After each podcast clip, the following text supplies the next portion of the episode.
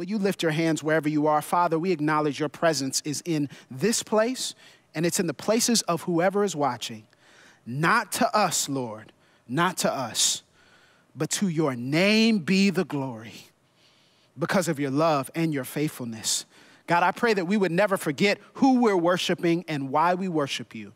We worship the living God. We worship the King of Kings and the Lord of Lords. We worship the great I am. We worship the God who was and is and is to come.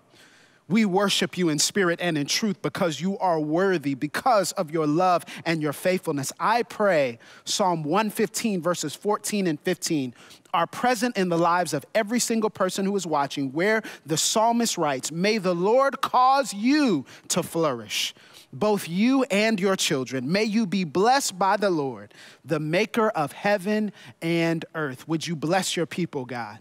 Would you shower down and rain down on them in every area that they need it? Would you bless mothers and fathers as they make difficult decisions? Would you bless children as they're trying to carve out their identities? Would you bless those who are by themselves and feel as though they're alone? Would you bless those who are going through a difficult time due to loss and pain? Would you bless those who are sick in their bodies? Would you bless those for whom it seems like everything is going so well? God, would you shower down even more blessings upon them? God, as we open your word, we keep in mind the backdrop of who you are, your attributes, your character, and we pledge to worship you. It's not about us, not to us, but to your name be the glory, God. My God, I feel that. Not to us, but to your name be the glory, God.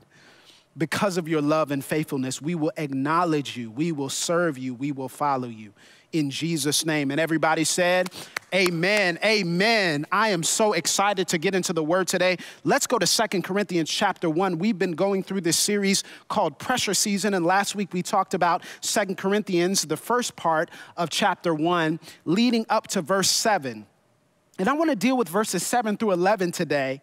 And I wanna deal with something that hopefully will encourage and challenge you and equip you as you're dealing with your pressure season. Second Corinthians chapter one, verse seven, it says, "And our hope for you is firm, because we know that just as you share in our sufferings, so also you share in our comfort. We do not want you to be uninformed, brothers and sisters, about the troubles we experience in the province of Asia. We were under great pressure," hear this, "far beyond our ability to endure, so that we despaired of life itself. Indeed, we felt we had received the sentence of death. But this happened that we might not rely on ourselves, but on God who raises the dead. He has delivered us from such a deadly peril, and he will deliver us again. On him we have set our hope that he will continue to deliver us, as you help us by your prayers. Then many will give thanks on our behalf for the gracious favor granted us in the answer to the prayers of many." I want to begin by asking you a question. It's a very important question, simple question. Have you ever seen something that you wanted, I mean, really, really, really wanted, until you saw the price? Has that happened to anybody? You ever seen something that you really wanted until you saw the price involved? I, you know, it reminds me of this story of my wife and I's first anniversary. And this happened to us in a very unique way because, you know, if you're married, you want that first anniversary to be special. You want it to carry with it some memories. You want to reaffirm your love to one another. You want it to be something that's a time that you can look back on fondly. And so as I was racking my brain and trying to figure out, man, what's a special memory that I can take my wife on to make sure that she never forgets this first wedding anniversary, I decided, you know what, babe, let's go on a trip. Let's go on a trip to a city that you've never been to, and let's really enjoy ourselves. Let's take a few days away from the hustle and bustle, and let's really enjoy ourselves. And so, shockingly to me, because this is a city that I've always been around, I've always interacted with, shockingly to me, up until that point, she had never really been and explored Atlanta. So I'm like, of course, Atlanta's about five hours up the road. Come on, we can go to Atlanta. Nothing wrong with that.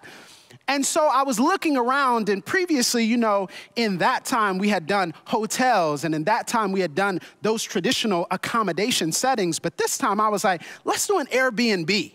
Let's do something that feels homey. Let's do something that's outside of the norm and the tradition. And I'd experienced Airbnb. She hadn't at that point. And so I said, babe, I'll just, I'll book you an Airbnb, right? So we're looking at different places and properties, and then we come across a property that looks right. And when I say it looks right, I mean the price look right. You know what I'm saying? It's our first anniversary, all right? Not our tenth, not our twentieth. Okay, my voice is cracking because you know what that means. It's the first. So the price got to look right. The price got to correspond with the memory, right? You know what I'm saying? And so the price looked right, and it looked like a pretty decent property. It looked like it was right in the heart of the city. I said, man, this is great. And she said, well, why don't you go ahead and book it? I said, well, you know, I'll book it, but, you know, I think I want to find a deal. You know how we are, right? You know how we men are. We're like, man, I'm a wheel and deal. I'm going to see if I can look up some coupons. I'm going to see if I can look up something to find out how I can get this price reduced. I'm going to talk to the owner. I'm just going to tell him, hey, it's our first anniversary. You know, we may come back. You know what I'm saying? I'm trying to wheel and deal to get that price down a little bit. And so my wife, she just kept asking me, hey, have you booked the Airbnb? I'm like, babe, I talked to the owner. She's like, great. Have you booked the Airbnb? I'm like, well, not yet, you know, because I'm just waiting for this other check to hit, you know, because I got two accounts. I got checking and savings. You know, it's like three business days. Y'all know what I'm talking about. So I'm like, look, it's all good. Like, it's going to still be there. She's like, I really don't want this to be booked. Now, you know, this becomes a thing, right, between married couples, right? So you want to make sure that you prove yourself right and prove her wrong, that you were right to wait on booking the thing she told you to book the first time. You know what I'm talking about. So I was like, look, God, you need to come through. I need to get this price down. So I kept looking, looking, looking. She kept asking, asking, asking. And the reality was I wasn't finding the promos and the coupons that I thought I was going to find. So I go about seven days before we're supposed to leave. I waited super late.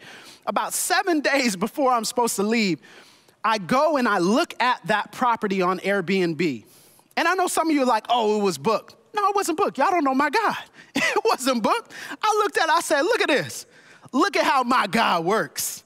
This thing is open. It's wide open for the specific days that we want it to be open. I said, look at God. See, there's only one problem though. See, I had booked with Airbnb before, but I hadn't booked for myself. The company that I worked for had booked this particular property for me in the past. And so I knew that there was an initial cost, but see, I didn't know about this thing called hidden fees. Y'all know about the hidden fees? The things that you only see at the checkout?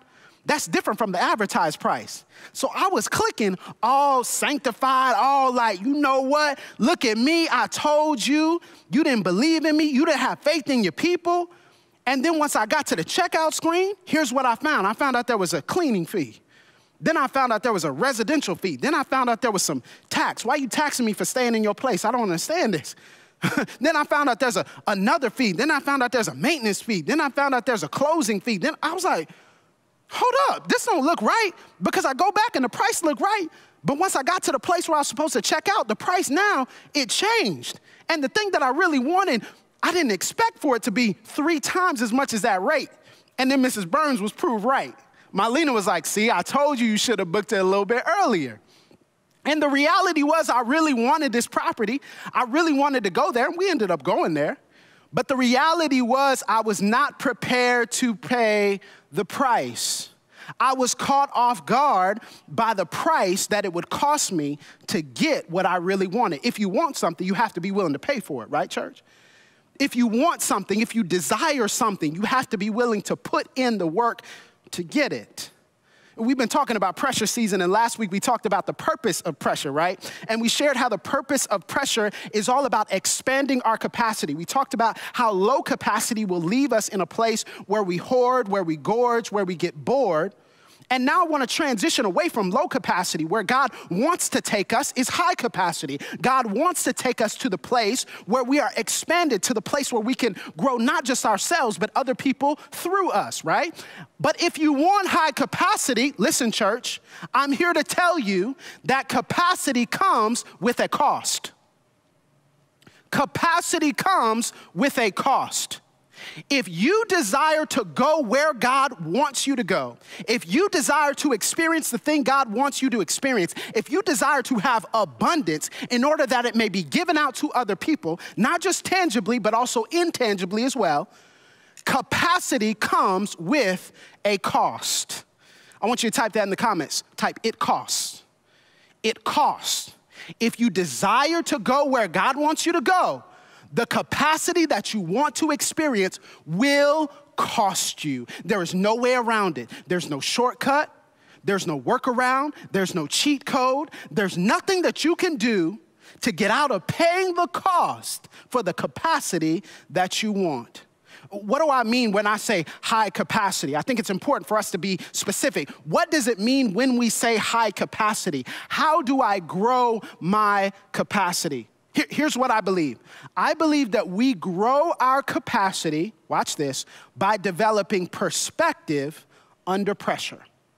By developing perspective under pressure. When we think about perspective, we just recently did an entire series on this, right? God-sized perspective for human-sized problems. And the context of this is there may be something that we see as we're going through it, but the vantage point that we have is limited in scope compared to what God can see. You know this is true, right? Just because I see something doesn't mean that's all that there is to see. Just because I can view something doesn't mean that I have the full perspective of what God is doing in the situation that I'm in.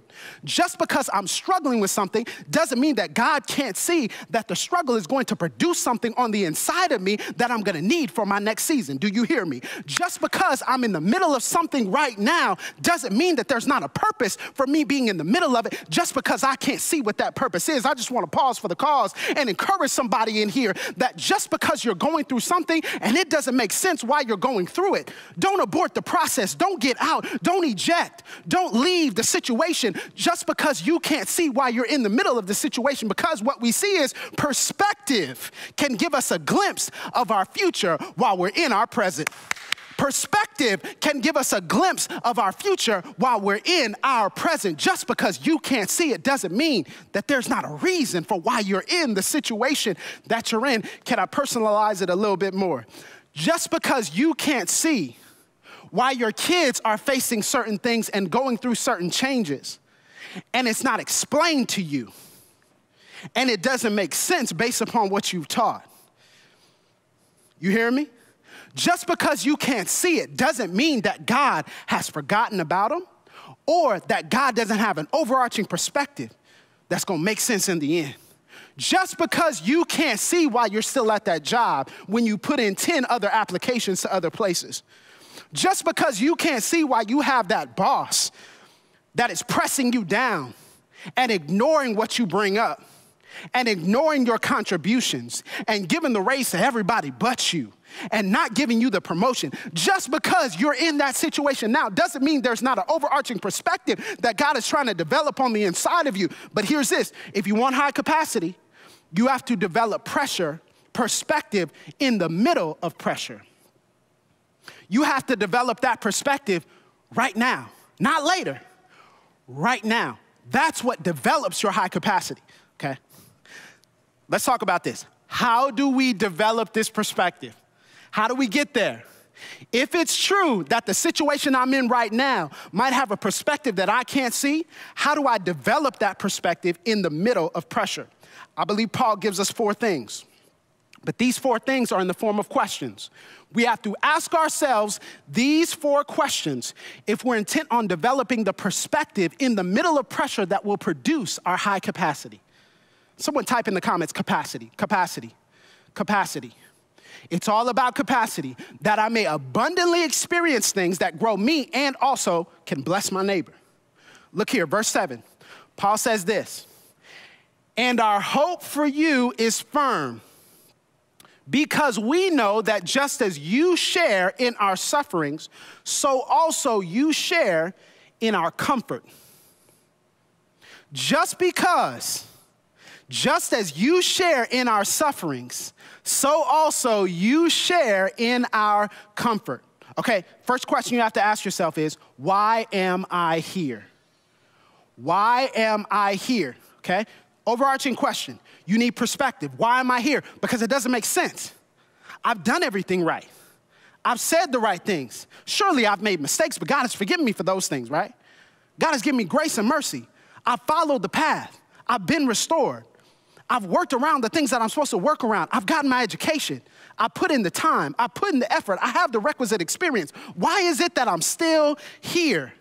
And what Paul says, and this is tying into last week, Paul says that when you share in the sufferings of others, you can also share in the comfort. It is a symbiotic relationship. Others are sharing in your sufferings. And as they share in your sufferings, they can also share in your comfort. So in other words, I'm here for you. In other words, I'm not here just for me. I'm not here just for me. You know, we've traded interconnectedness, what Pastor Burns also always used to call interdependence, for individuality. We've traded interdependence for individuality because we're in a Western society, in a Western system. And you know what they say? It's all about you. And it's all about what you've done. And it's all about what you've experienced. And it's all about your uh, qualifications. It's all about your characteristics. It's all about you. It's all about me. And we've traded the interconnectedness and interdependence that is supposed to exist in the kingdom for individuality. So now, when it's all about me, I can't see that what I do doesn't just affect me. What I do doesn't just affect me. And I'm not just talking about me, I'm talking about you. This is why I started saying this to people, and, and I've, I pledged this. I pledged to keep saying this. I pledged to keep preaching this. I pledged to keep telling people this whenever they're going through a difficult time. I need you to hear this. I need you to make it. I need you to make it. I need you to survive. I need you to flourish. I need you to experience abundance. Why? Because we are interconnected. And in the sense that we are interconnected, if you make a decision to leave, it doesn't just affect you, it affects all of the people who are connected to you. Do you believe that you have a connection to some people that actually makes what you do consequential in their lives? Do you believe that you have a connection to people so much that what happens to them is actually consequential for you? Your life. This is Kingian theology. Doctor King said it like this. He said, we are tied together in a single garment of destiny. What affects one directly affects us all indirectly. If that ain't the church, if that ain't the kingdom of God, I don't know what else is. Because what affects me directly actually affects you indirectly. So when I'm going through, I can cast those burdens upon you, and that develops not just me, but it also develops you. When I have comfort, I can cast that comfort on you, and that develops not just me, but it also develops you. When I'm low, I can reach out to my brother and reach out to my sister, and there is a connectivity in the spirit that we have because we serve the same God, and we have the same baptism, and we preach the same name, and we lift up the same spirit, and we exalt the same God. And because we do that, there is an interconnectedness that can't be broken.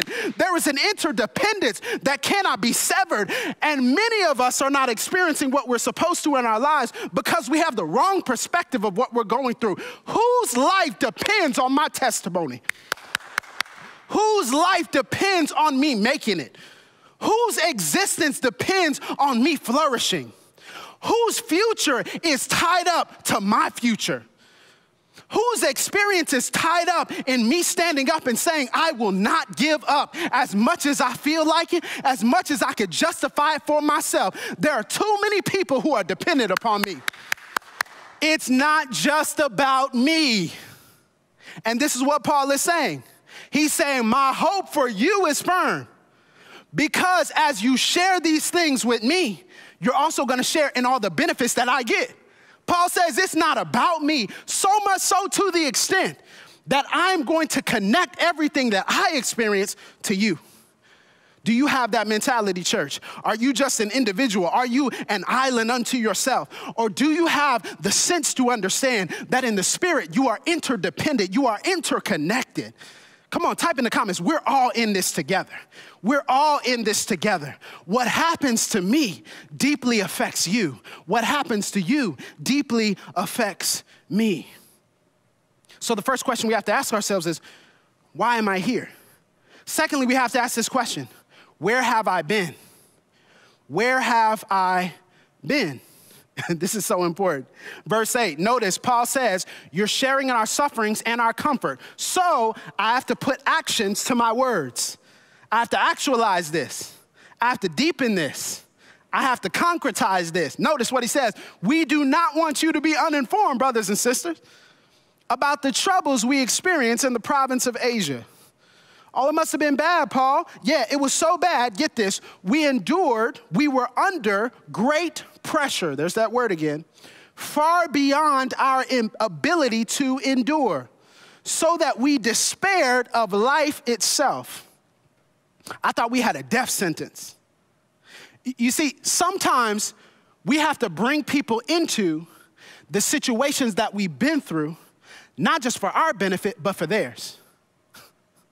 Sometimes we have to stop carefully curating the things that we think people want to see and instead give them what they need to see. Just because you don't see it doesn't mean that it doesn't exist. Can, can I tell you something? Nothing in life looks like what it actually is. Nothing in life looks like what it actually is. Now, I know it seems like they got it all together. I know it seems like everything is perfectly curated and manicured. I know it seems like they don't have any struggles. I know it seems like we figured it all out. I know it seems like we don't have any questions. I know it seems like we don't have any doubts. The reality of the matter is, behind the scenes, underneath the surface that you can see, there's a lot of issues that we have that we don't share. And sometimes it is necessary for us as believers to document where we have been so that we don't present a falsehood to people who are going to join the kingdom. Instead, we present it all to them up front so that they are prepared for the pressure that they're about to endure. Let me, let me illustrate it like this. Let me illustrate it like this. Remember I told you about our first anniversary, right?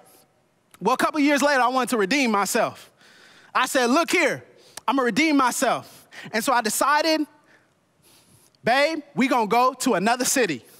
I don't know what it is about these cities, but it keeps getting us in trouble. You'll see. I said, we're going to go to another city that you absolutely love. And my wife's favorite city outside of Pensacola, Florida.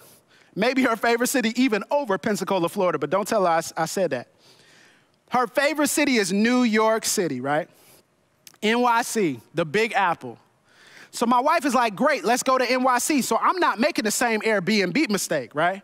I'm not making the same Airbnb mistake. I'm booking that thing early. So I booked that thing early. I was confident. I said, this thing is so hot. It's in Harlem. It's going to be on some cobblestone roads. I mean, everything looks good. I'm like, man, this thing is going to be nice. It had that, that, that mixture of modern and vintage. I was like, this is going to be great. I love this. And so we get there, we're walking across the cobblestone. She's like, oh, babe, that's so sweet. I'm like, man, I killed it this time. So we get to the door and we open up the door and we walk down.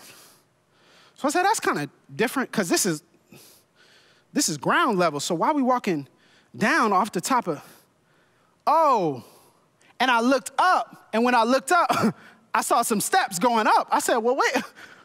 But I just went down, and now I see some steps going up. But how did, how did, how I did the down thing, and then the, what? So I walk up the steps, and I see it's locked. But it's a door leading to a place where people live. I said, oh, hold up here, because I put in the Airbnb, I put, we need the entire place to ourselves. And I paid for the entire place to ourselves.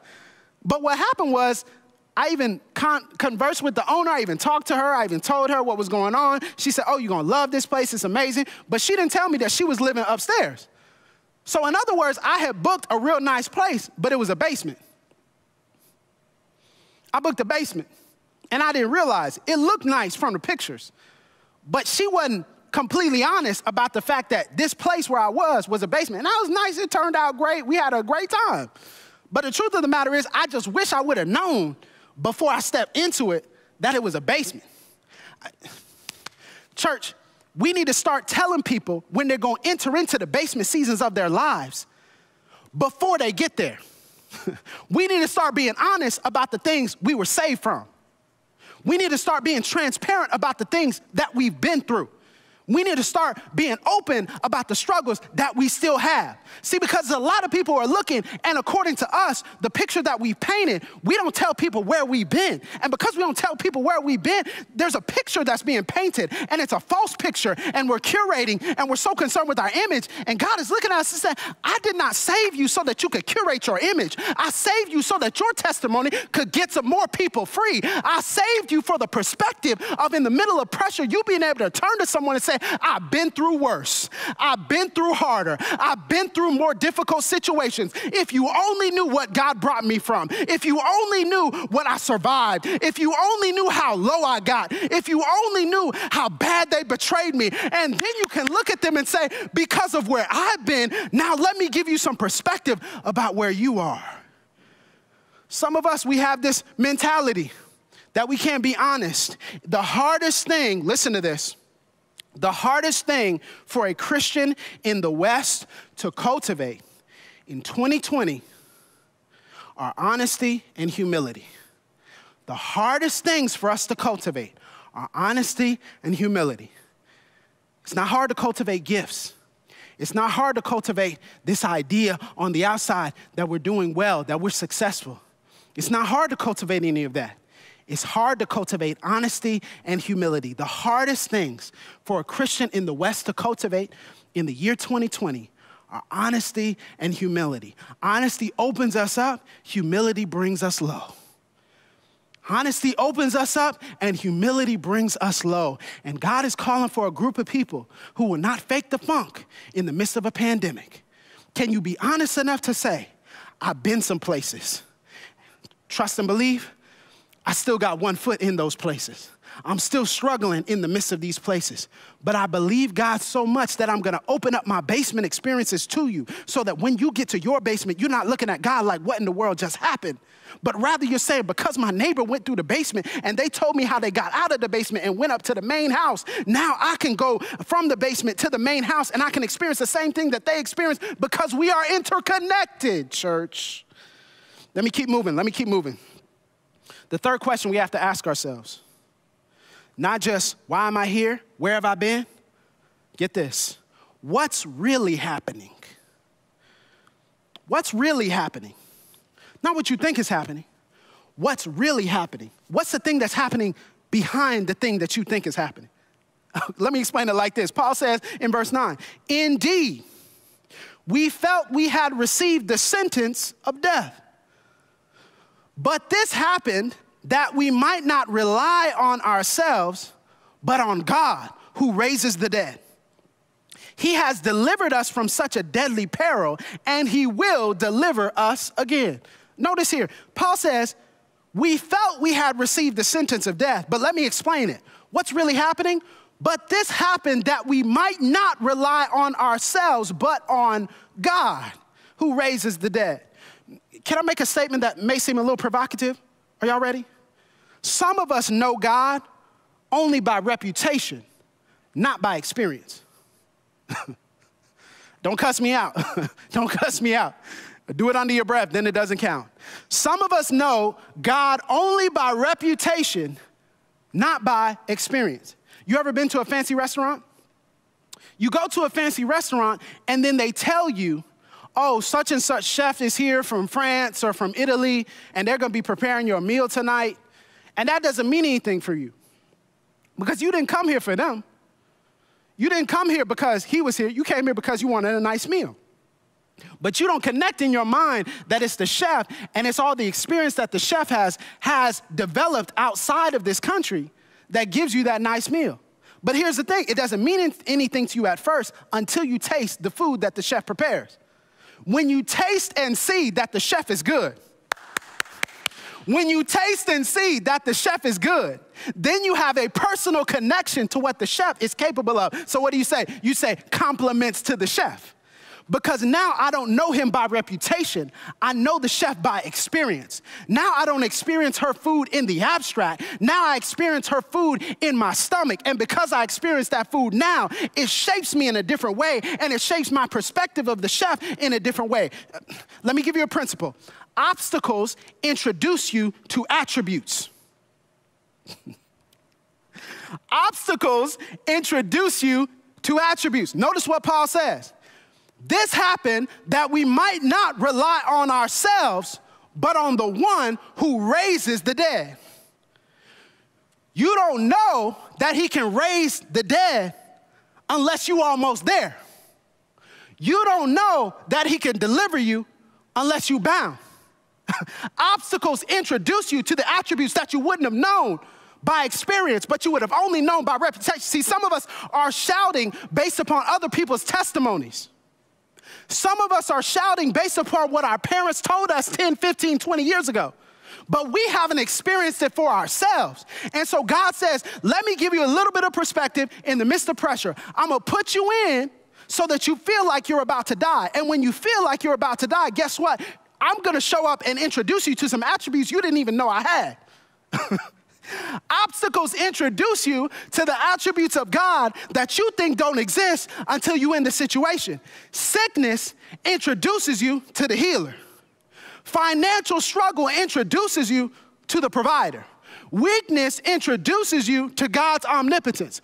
Loneliness introduce you, introduces you to God's omnipresence.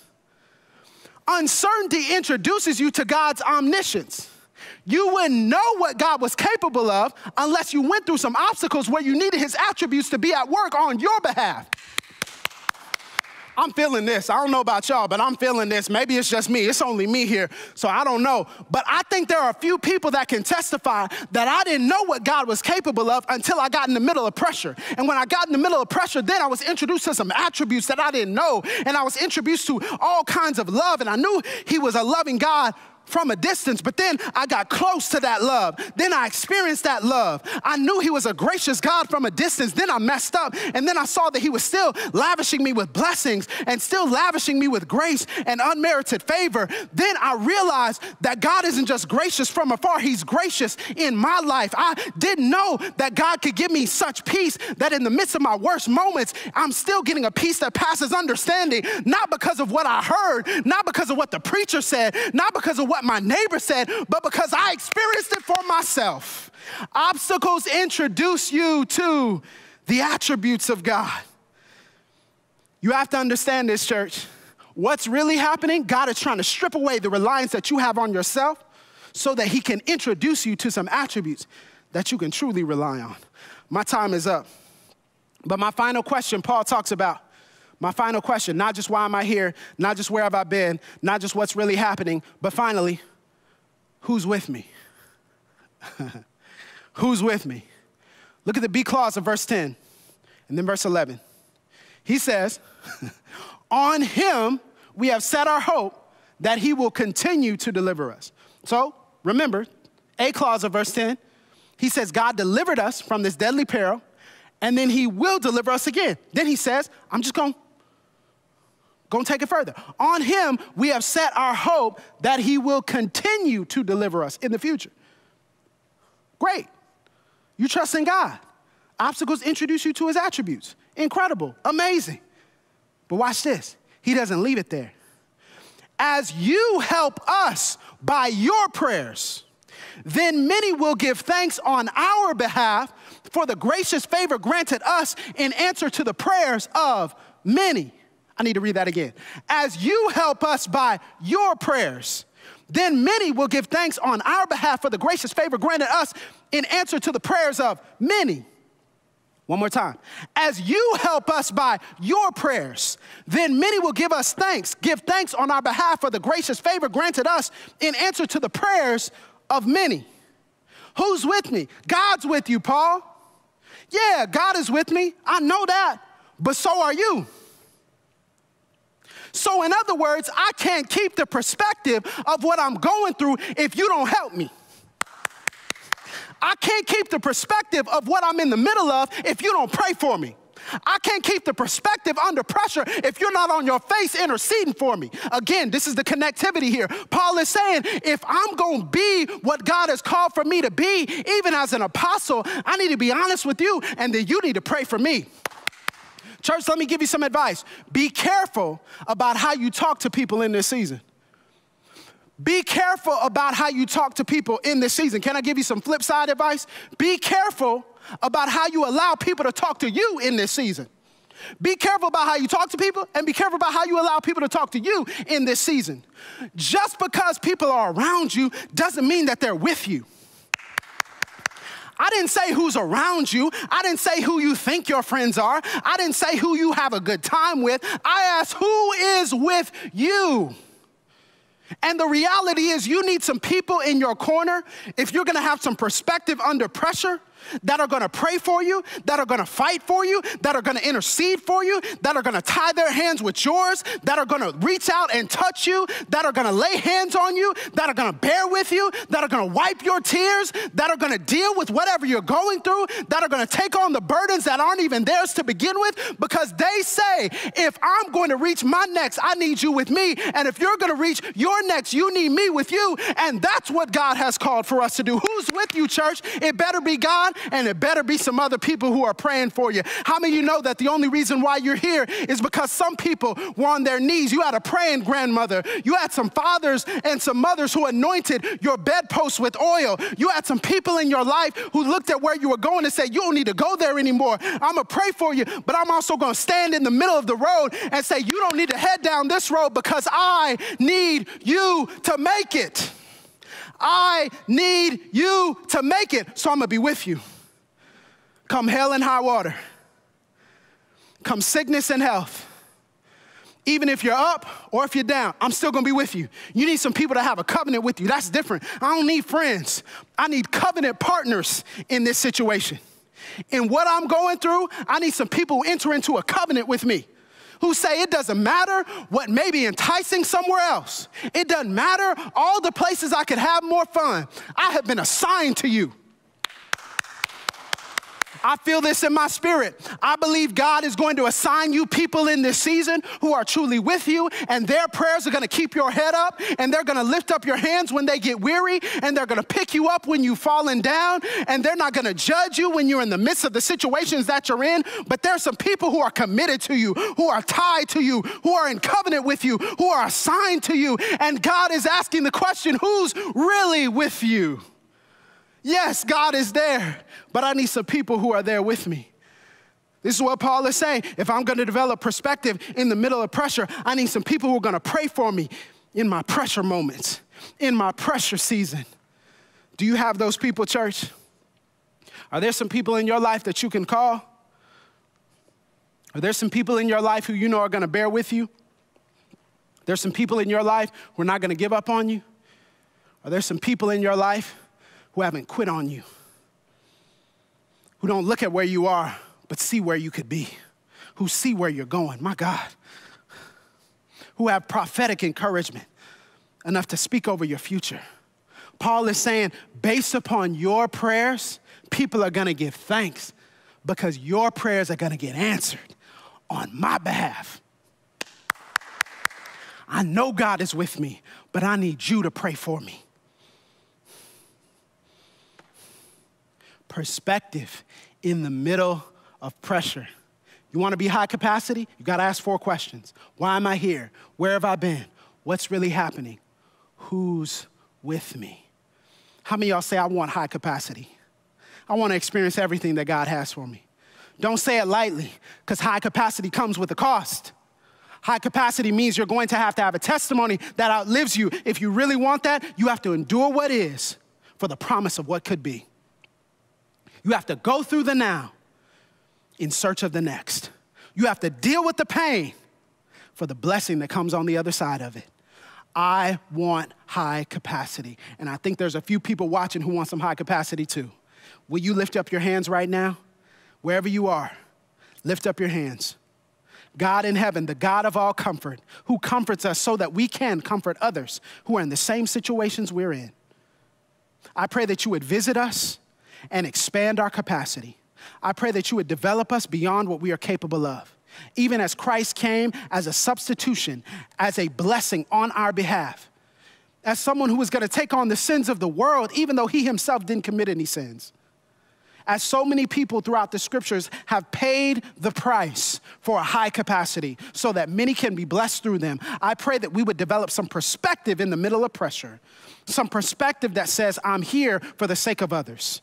some perspective that says I need to share what I've been through because that matters not just for me, but for other people. Some perspective that says what's really happening is I'm being introduced to the attributes of God. And some perspective that says I'm gonna get some covenant people in this season, some covenant partners who are assigned to me, who are with me, who are not gonna leave me behind. God, give us the perspective that just because we don't see it right now, that doesn't mean that you don't have something that you are doing in our situation. I pray for those who are in the middle of pressure, not just any pressure, but the soul-crushing, bone-rending pressure, the pressure that keeps you up late at night, the pressure that gets you up early in the morning, the pressure that won't let you rest. God, I pray that you give them perspective, and I pray that you would teach and develop everything in them so that when they come out the other side, they have a higher capacity. They are walking into abundance. I believe it, God. I believe you're gonna do it in hearts. You're gonna do it in minds. You're gonna do it in souls. You're gonna do it in families. You're gonna do it in this church community. In Jesus' name we pray. The same Jesus that rose from the dead. In Jesus' name we pray. Amen. Amen. Bless you, church. It's time for a high capacity. Well, hey, church, I pray that you are blessed by the word today. I pray that you are committing to developing a high capacity. You cannot develop a high capacity apart from a relationship committed and following the name of Jesus. There is no way that you can develop a high capacity in the Spirit of God without Jesus. That's why we offer him to you. At every time we have this uh, service, we want to offer the opportunity for you to follow Jesus.